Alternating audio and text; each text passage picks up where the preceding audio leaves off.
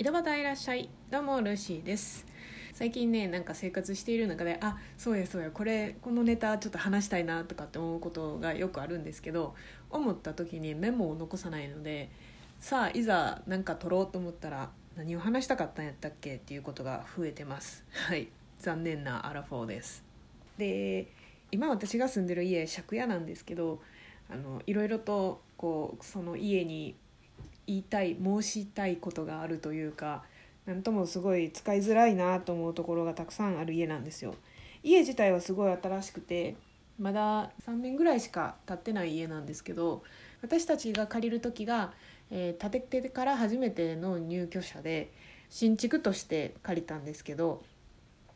あの新築でわーいって喜んで借りたもののなんかいざ住んでみるともうちょっとしっかり選べばよかったなって思うところがいろいろとあって、まあ、次別の家を探す時はここを注意しようねっていつも旦那さんと言ってます。でそのうちの一つっていうのがインターホンの音がねすごいちっちゃいちっちゃいっていうかあのインターホンの受け機っていうんですか？が1階にしかないんですよ。で2階でまだこう窓もドアも開放してる時やったらいいんですけど暑い夏とか寒い冬とか空調入れたりするので部屋のドアを閉めるんですけど部屋のドアを閉めて例えば YouTube を見てるとか例えば AmazonMusic を聴いてるとかちょっとでもこう何かしらの音が鳴ってるともうインターホンの音が一切聞こえないんですよね。ヤマトのあの場合トラックで来るのでトラックの音が聞こえるからそれに気づいてこうあ来たかもとかって思えるんですけどあの郵便局とか佐川急便とかだとあのちっちゃいバンで来るのでそその音が聞こえないんですよ。で 今日もたまたまこうお水欲しいなと思って1階に降りていったらなんかインターホンが鳴った形跡があってえっと思って見たら、まあ、10時58分にインターホンが鳴ってるんですね。で時計見たら11時20分やったんですええー、と思ってでかつその人は何でか知らんけど不在届を残していかなかったので多分また今日戻ってきてくれるんやろうなと思うんですけどってなると一日中インターホンが鳴るかもしれないっていう緊張感を持って過ごさないと音が聞こえないのでまあなんかちょっとしんどいなって正直思ってます。まあねインターホン本当はね2階にもインターホンつけてほしいんですよね。あの応答機っていうか。あ今1階にしかないのでインターホンが鳴ったら1階まで降りていってでまあそこのあのドアカメラに向かってカメラでね確認して話すようにはするんですけどそのカメラの映像を見る受け機が階段を降りて左側が玄関だったら右側に行かないといけなくてだから行ったら一旦なんか玄関の近くを通り過ぎて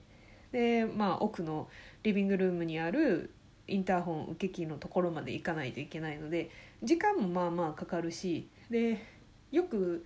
2階から急いで1階まで降りていって受けたらあのもうすでにカメラの前からいなくなってたっていうこともあってでそれでもまだあの車に乗り込む前とかやったらインターホン越しに呼びかけたらそこで止まってくれたりとかするんですけどそうじゃない時はもう今度そのカメラのインターホンの受け機から逆に玄関までバーって急いで行ってドアを開けて呼び止めるっていうことも何回かありました。その2階からね1階に降りていく時に階段がその玄関玄関の横にあるのでそこをあんまり音を立てていくと例えば出たくない人が自分がこう応答したくない人がインターホンを押してた時とかに音が外に聞こえてしまうのも嫌なので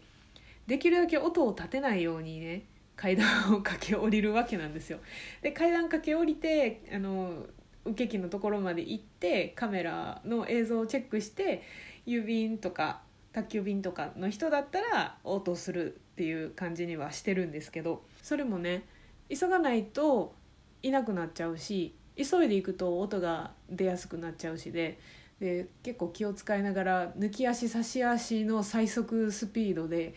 インターホンの受け機のところまでできるだけ早くかけていってでカメラで確認するようにはしてます。なんですけどまあもボリュームもね最大にしてるんですけどやっぱりダメですね。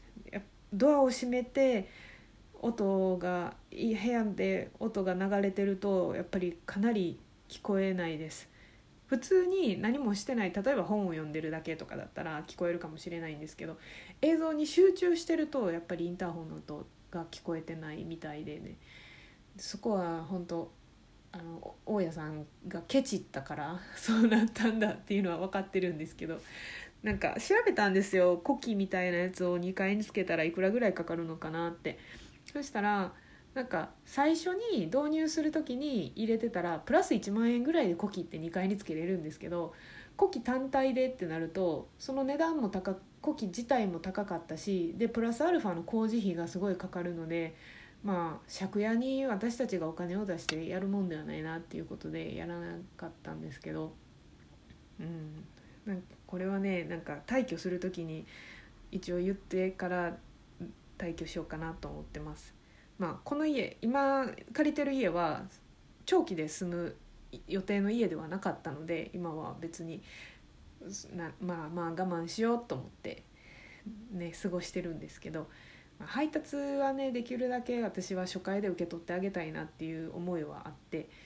でまあっていうのも自分が在宅してる在宅勤務やからなんですけどね